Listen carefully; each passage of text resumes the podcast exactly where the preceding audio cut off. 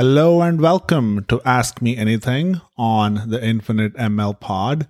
People reach out to me with uh, interesting questions all the time, and this segment is dedicated to answering those questions. If you have a question, please visit infinitemachinelearning.com to submit it. Let's dive in. Question number one I've been a machine learning engineer for about five years now. I'd like to get into the space industry, but I don't know anything about it. How is machine learning used in the space industry and how do I get into it? All right, space. Space, as they say, is the final frontier.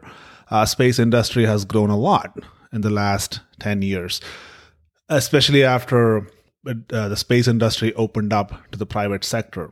As as humans, we have been exploring space for a long time, but it was the governments who uh, pursued this area. But SpaceX, you know, they started, um, they pioneered the model of uh, private companies pursuing uh, this industry. Uh, and also, NASA started to get more comfortable with it. So, you know, with SpaceX, you know, many startups, big companies are building businesses around space and um, it's been an exciting time. All right, so within space, there are two big areas when it comes to this question. Uh, there's uh, academic research. These are you know, complex space missions planned by NASA and European Space Agency and, and many other agencies around the world. And uh, the goal is exploration. They want to understand the planets, the solar system, so uh, it's not just academic research, but also uh, the missions are actually built and executed uh, to pursue knowledge. The second category is uh, the commercial part of it. These are space missions with the goal of uh, creating business value. So there are many problems uh, related to you know, climate change and weather and agriculture, commerce, population movements. All these uh, critical problems require access to data uh, on a large scale. And uh, it has to be global, meaning if you want to understand uh, climate change, right, you need data from around the globe. And you can do you know, planet scale, like ground based systems. You can install them, you can monitor the planet, gather the data, but uh, it's prohibitively expensive. So that's where uh, satellites come into picture. Right now, more than 3,000 active satellites are in orbit today. There are many more that are inactive. In fact, uh, Apple co founder Steve Wozniak has actually launched a company with the goal of uh, cleaning up space debris. All right, coming back to the use cases, like why do we launch satellites? Like why are they in orbit? What are they doing? Right, couple of big categories. You know, one is communication. Obviously, it's been a, a very successful use case. Observing Earth, right? Basically, gathering data about Earth and uh, understanding what's happening. So you know, it's called Earth observation. The next is navigation and positioning. Uh, next is you know, space science and earth science. And uh, lastly, you know, tech development and demonstration. So, some of the main use cases. Now, Earth observation is something that's uh, fascinating, and also many people are willing to pay a lot to have access to this data. So, as a machine learning engineer, that's where you can have a, a key role meaning all the satellites up there, thousands of them, they're gathering data. And uh, now we got to make sense of it, right? So, a couple of different uh, angles here. One is, um, let's say you collect image data from around the globe, and um, we want to know what is happening in those images. And uh, also, once you capture the images, before you send them to Earth, you need to know if it's a, good image or if it's a noisy image. Like there could be a cloud in between, it could be grainy. So the bandwidth is crucial. So onboard data processing is another key use case, meaning uh, anything that you can implement on the spacecraft itself uh, using machine learning, it'll be f- very useful. There are many other algorithms that are used to monitor the health of the spacecraft. Um, there are companies that are gathering images, uh, you know, hyperspectral imaging, uh, to convert that into useful information. Uh, so that uh, companies around the world can use that data to make decisions. So many interesting use cases. So if you're a machine learning engineer, I think just understanding what type of data is being gathered and uh, what do people want out of that. So understanding this this uh, use case and understanding how people interact with it is going to be very helpful. So yeah, that's that would be uh, a great thing to pursue here. All right, question number two: What do you think about using synthetic data to train AI systems? This is an interesting concept when it comes to training uh, a machine learning model. You need a lot of data, and sometimes the data might not be available, or uh, there might be data available, but it's only for a specific class or category, right? So, what do you do when you need to train an AI system that can you know, bifurcate 70 different categories and you don't have the data. That's where synthetic data comes into picture. Synthetic data consists of both real world data that has been anonymized or artificial data that has been created by uh, an AI model. What this does is really it gives people access to large quantities of data uh, that can then be used to build a specific application. There are actually many companies that are building products to solve this problem. Uh, companies like AI.Reverie, uh, Parallel Domain, DataGen, Gretel.ai, Scale.ai, many, many startups. And the goal is to provide large data sets that can meet the requirements of a specific application.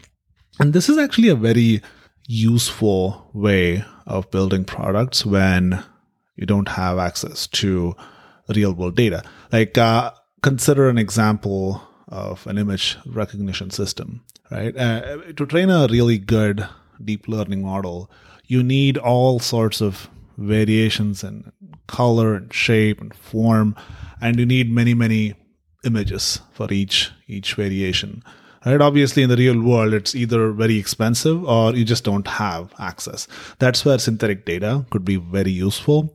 But we need to keep in mind that when we create synthetic data it has to be validated. Because imagine a situation where you're using synthetic data to train a model that decides whether or not you can approve a loan if there is bias in the data or if the data is imbalanced, then it will favor a certain type of people and it will it will reject uh, a certain group. So it's very important that the synthetic data that is generated uh, is validated in the right way to make sure that it is clean, it is good, it's fair, so that the machine learning model that gets built uh, is also clean and fair.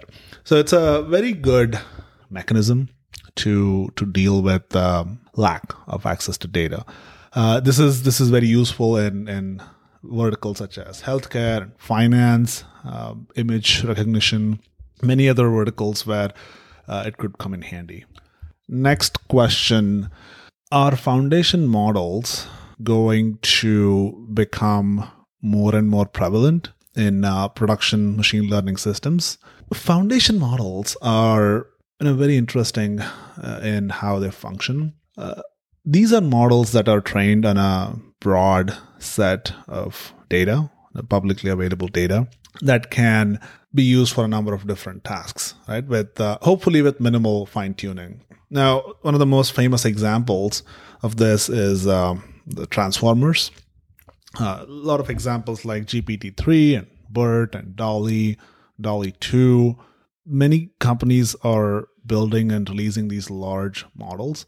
So transformers, they're a type of uh, neural network, And uh, the goal is to provide these foundation models uh, that can then be used to build specific applications. So, for example, you can use the same foundation model to build a chatbot. You can use that and extend it in a way to uh, do sentiment analysis. You can use it to understand the meaning of the sentence in one language and translate it to another. So the goal of foundation models is to build these big models that usually you, you need a lot of resources like huge infrastructure a lot of you know, big data centers. So uh, companies are doing that. And uh, once you release a foundation model people will then adapt it to different use cases with uh, the way you fine tune it is you take data from a specific uh, problem and then you you fine tune the model so that it does what you want it to do. So it's an interesting development. I am bullish on foundation models and what they can do. It's basically democratizing the machine learning model development, meaning not everybody has access to thousands and thousands of GPUs, uh, and uh, but but they have good ideas on how a machine learning can be used. So foundation models that are open sourced can help many people around the world uh, use that as a start, starting point and then build applications that can actually serve your fellow human beings. So it's a very interesting development. I'm very uh, happy that uh, this is happening, and uh, I'm curious to see how uh, different people use foundation models to build interesting applications. All right, question number four. What do you think about AI powered code assistance tools like um, GitHub Copilot. AI powered code suggestion tools are very uh, interesting. I like it. I personally am a big fan of AI assisted uh, anything, uh, especially when they work well. So, you know, just like how Gmail offers autocomplete features when you write when you write emails, uh, AI assisted coding tools are something similar. They don't. They're more than autocomplete. Uh, they don't just complete the, the line, but when you actually want a specific line or a method or a class or a function, they actually give you a starting point. Right? You can obviously tune it to make it your own, but uh, it's a very interesting development. And uh, GitHub Copilot is the name of the product, and uh, it's powered by Codex.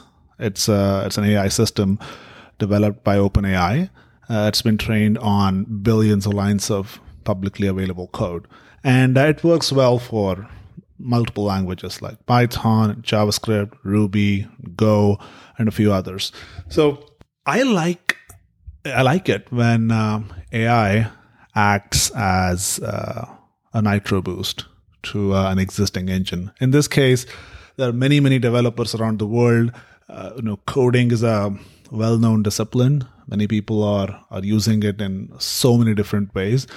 If there's a tool that can accelerate you know, developing software, I'm all for it. And uh, and again, tools like GitHub Copilot, we shouldn't think of them as um, like something that can run or stand on its own. That's not even the point of this. The goal is it acts as your pair programmer, meaning whatever you can do you can do it faster with a with a tool like this. And that's where it's very interesting. So ai assisted coding tools um, i like the concept i like the idea.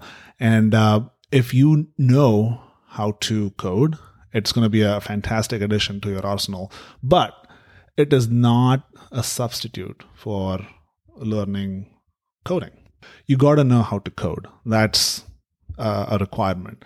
If you do then uh, GitHub Copilot could be a fantastic tool that will accelerate you. But if you don't know how to code, then an AI powered code suggestion tool will not do much for you because you need to understand what is being generated.